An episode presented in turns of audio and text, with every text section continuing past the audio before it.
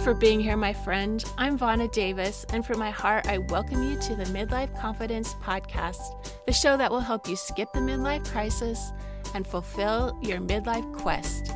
I found the key to growing in our middle years lies in managing our own mind. I want to teach you to reimagine your identity and purpose and live a life full of possibility. Join me on a journey to discover your midlife confidence. Today, let's talk about one of the most coveted things we can have, especially in midlife energy. How often have you wished you had the energy you used to have, or the energy the kids on the playground have? This is going to be the first in a series of podcasts about energy because it's so important. We'll talk about mental energy, physical energy, and spiritual energy. Our mind, our body, and our spirit work together, but they all contribute their own unique kind of energy. And we'll talk about our mind first because we have to get our mind in the right place to pursue any of these. When we talk about mental energy, we're talking about having the motivation and ability to take action. Think about your own energy level overall right now. Would you say you're in a high, middle, or low energy most of the time? Well, let's just say that wherever you are, I invite you to relax about it. Just ease up on any critical thoughts toward yourself. You just want to understand where you are and what's contributing to your experience so you can decide if you want to do some things that will amp up your energy level. So let's talk about some things that cause mental fatigue. And basically, it's anything that brings on strong emotions because it takes energy to process them. It takes energy to make decisions, too. We only have so much decision power each day and we use it up.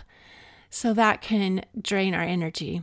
So, here's some things that you probably noticed will make you have less energy. If you feel overwhelmed, like you have too many things to do, or there's too much stuff and clutter around you, or you're around too many people all the time. Procrastination depletes our mental energy because it's actually more work to think about what you're not doing than to actually do it. Perfectionism and self criticism can really drain our energy if we have an inner dialogue going on that's putting us down all the time. Making changes in your life, like moving, a new job, or a new relationship, of course, take a lot of energy because you're trying to figure things out and they aren't automatic yet. Or difficult relationships drain a lot of energy. Then there's worry, feeling bad now ahead of time.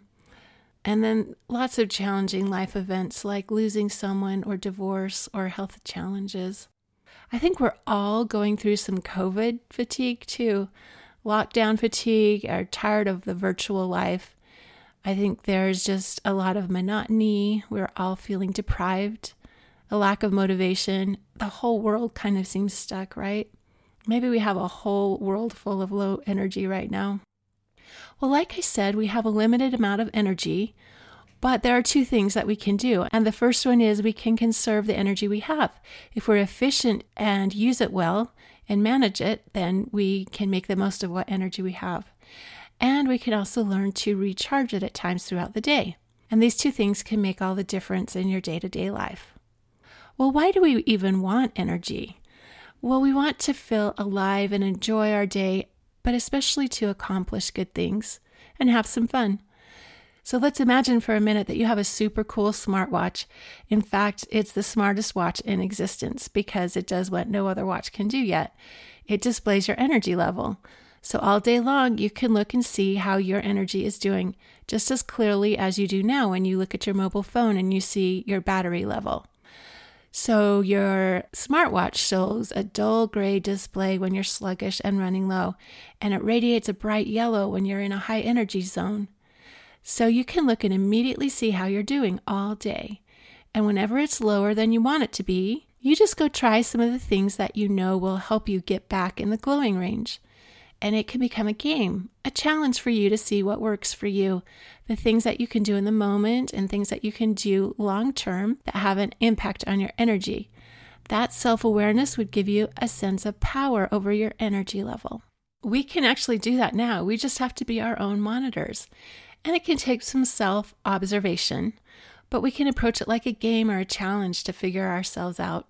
So let's talk about some ways that you can try out to renew your mental energy. We tap into the energy of our human spirit when our work and activities align with our mission, the things that give us a sense of purpose and meaning. When we're doing something that really matters to us, we usually feel more positive energy. We focus better and we have more motivation and perseverance. So, specifically, what is your why? What do you want to do with more energy? If you could order a big package of it in the mail, what would you do with it? If the only thing you're trying to accomplish is the laundry, you might not find that motivating for very long. And this will be one of the journaling exercises in the Midlife Quest Journal. And you can get those pages free by signing up at midlifeconfidencecoach.com. Every week, there's a new set of journal pages to go with the podcast, and you'll get a link to that every week. So, back to the question what do you want to do with more energy? Is it rewarding, exciting, and motivating enough to get you going? And if you're stuck in confusion about what you want, realize that confusion is really draining. But you can just make a decision and your energy will grow to meet your goals. That's something that I help a lot of my life coaching clients with. So, some of my own whys, why I get up and get going each day. I want to keep coaching more and more people and be the best possible coach for them as they live their life fully. I want to build unity with my family, my grown up kids, and my grandkids. I want to develop an even stronger relationship with God. My goal is to receive revelation full on like a faucet. That's definitely a lifetime goal, but one that keeps me engaged and trying. I want to keep learning how to stay well through healthy eating and exercise. Those are pretty motivating for me. I also enjoy improving our house and making it a really welcoming haven for us and our friends and family. And I have this goal to go visit 10 famous public gardens around the world. Yeah, that's a lot already, and that's just the beginning of my list. Having things you're excited about is one key to refueling your energy. So, the second thing is to spark momentum. And I have three ideas to help you build momentum. The sense of momentum has a deep effect on our energy levels. That's why we have this expression that we're stuck in a rut, right? And sometimes the hardest part is getting started, getting moving, and out of that rut. So instead of getting overwhelmed by a whole project or a goal that you have, just decide what the next step is and do that next step and give yourself credit for it. For example, if you wanted to get your digital photos organized and it just seemed like such a big project, you have 10,000 photos, right? You could spend 15 minutes one day learning about three top photo organizing apps. And the next day, you could spend 15 more minutes deciding which one to use. The next day, you would download the app, and the next day, just spend 15 minutes watching a video about how to use it. You'll find that taking small steps is motivating and builds confidence and momentum. I love David Allen's process called Getting Things Done. It teaches us just to ask, What's the next action? and to not get bogged down and overwhelmed with the whole entire project at once. So, in the show notes, I'll link to a chart of his process and his book. Another way to build momentum is to celebrate your accomplishments along the way.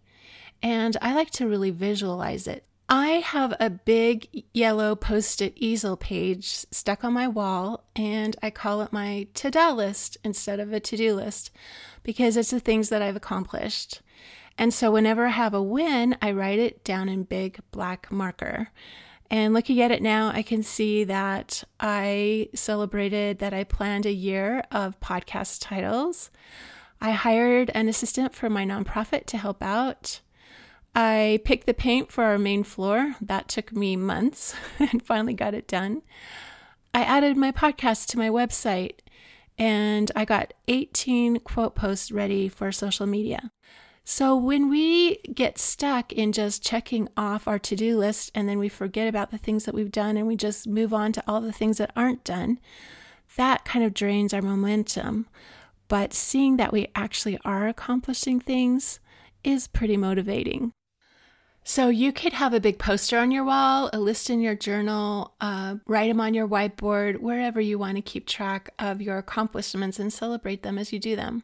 Here's another way to build momentum, and that is to start your day off with a routine. Because routines give structure to our lives, they're kind of a framework, and they reduce decision fatigue so that you can serve your energy for other things coming up in your day. How do you start your day? Here's how I do it, but the point really is to build an automatic routine that sets you up for a great start. So it doesn't matter so much what you do as you do the same things every day. And of course, pick some things that you find energizing. You can adapt these ideas or come up with your own. So as soon as I wake up and become conscious, I smile. I kid you not. Research shows smiling releases feel good endorphins and serotonin. So smiling is a natural drug. And we think that something outside us has to happen to make us smile, but actually, just the physical act of smiling triggers those mood elevating natural chemicals, and I'll take everything that helps. And then before I get out of bed, I think of something that I'm looking forward to in the day or something I'm grateful for. And I have a client who thinks of the three emotions she wants to feel most that day. I think that's a great idea. I'm trying to remember to do that too. And then I have a very automatic routine that helps me save time and energy and gets me going. I pick up my phone and my glasses, wash my face, get on the scales, drink some water, go put on some comfy morning work clothes. Then I go to my office for my morning celebration ritual, which includes my devotional to connect with God and some time for self coaching. I have a specific routine that I'll share in the Spiritual Energy podcast coming up. Then I eat, exercise, and get dressed. There's no decisions. I have nearly the same thing for breakfast every day. I exercise every day, and I alternate walking with strength workouts on YouTube from my favorite girl, Sydney Cummings. And here's a final idea for building momentum, and that is cleaning and organizing something. If I'm in a slump, I sometimes don't do mundane work like dishes or laundry, or especially cleaning bathrooms. But instead, I do something like organize the clothes in my closet, or clean out a drawer, or tidy up the dead leaves on my plants. Those are things that last longer than the dishes, and they make me feel productive and on top of things and build that momentum. And here's the third main idea for today that is to reset your mindset. I have a friend who has had transcendental meditation training, and I was surprised. She said they were taught to do it several times a day but not later than in the afternoon because it raises their energy level and it can make it hard to go to sleep. Which surprised me because you would think meditation would be the perfect thing to calm you down for sleep. But actually, it makes sense because negative mind chatter or brain fog drains our energy, and anything we can do to interrupt that and reset it raises our energy. I teach my clients some tools for resetting their mind and there's actually lots of different ways and practices that you can use. So here's a list of ideas, and I'm going to list these in the journal pages this week for your reference. One of them is just deep breathing, just taking some time to take five or 10 deep breaths. I like the breath technique called 478, where you breathe in for four, hold it for seven counts, and then let it out for eight counts really slowly. It really does help us calm down. Or a grounding practice. And grounding is just getting out of your head and paying attention to your other senses. What can you hear? What can you feel? What can you see? What can you taste? And that's pretty similar to a mindfulness practice, which helps us focus on the present instead of the past or future. So, looking around and noticing what is going on you and being engaged with that is really helpful too. And then there's the classic meditation, whether you do the kind that helps you empty your mind and be quiet, or you follow a guided meditation. I love the Insight Timer app. If I can't sleep in the middle of the night, I'll turn that on and plug in some earplugs and listen to a guided meditation. There's the biofeedback or body scan types where you pay attention starting at your feet up to your head to relaxing each part of your body. There's the self coaching that I teach my clients, which helps them see the process of how their thoughts are creating how they feel and then the actions and results that they're getting. Just journaling, thought downloads, that kind of thing can really help you reset how you're feeling. The wonderful gratitude list that people keep, where they focus on the things that they're grateful for, can really raise your energy level. And then, of course, prayer. Also, listening to music. And some people will have an appreciation ritual each day where they sit down and write thank you notes or send kind texts to friends each day so they're reaching out to other people instead of just focusing on their own life. So that was a long list. And basically, anything that shifts your thoughts, and you can do this as many times a day as you need to. And I know what you're thinking. You're thinking that those things take time and you don't have the energy to do it. Well, if fatigue is slowing you down, you don't have time to not do this. You'll just keep slogging through, feeling terrible, and not accomplishing what you want to. In order to keep up our energy or sharpen the saw, as Stephen Covey always said, remember we can't do our best work with a dull saw. You have to take time to sharpen the saw. So let's talk about the intentional thoughts that you can use to help you build your energy when you're kind of stuck in thoughts like, I just don't have the energy I used to. We could switch it up and think, I can have all the energy I need now. I don't need to have the energy I used to have. Or if you're thinking, I'm not sure what I even want to do, you can remind yourself, I can't make a mistake. I can pick anything that sounds interesting and put my energy toward that for a while. Or how about, I have a hard time getting started each day. You could think I'll set up a routine for getting started each day and save my energy for other things. So think about the things we talked about today that spoke to you and try them out for a week. Next week, I've got some more mental energy hacks to share with you. Energy and confidence are best friends. More energy leads to more confidence. Until then, be peaceful, be powerful, and love your radiant heart. Do you want to renew the energy you have for your life? As a life coach, I teach women to see the possibilities open to them, to re envision their identity and purpose.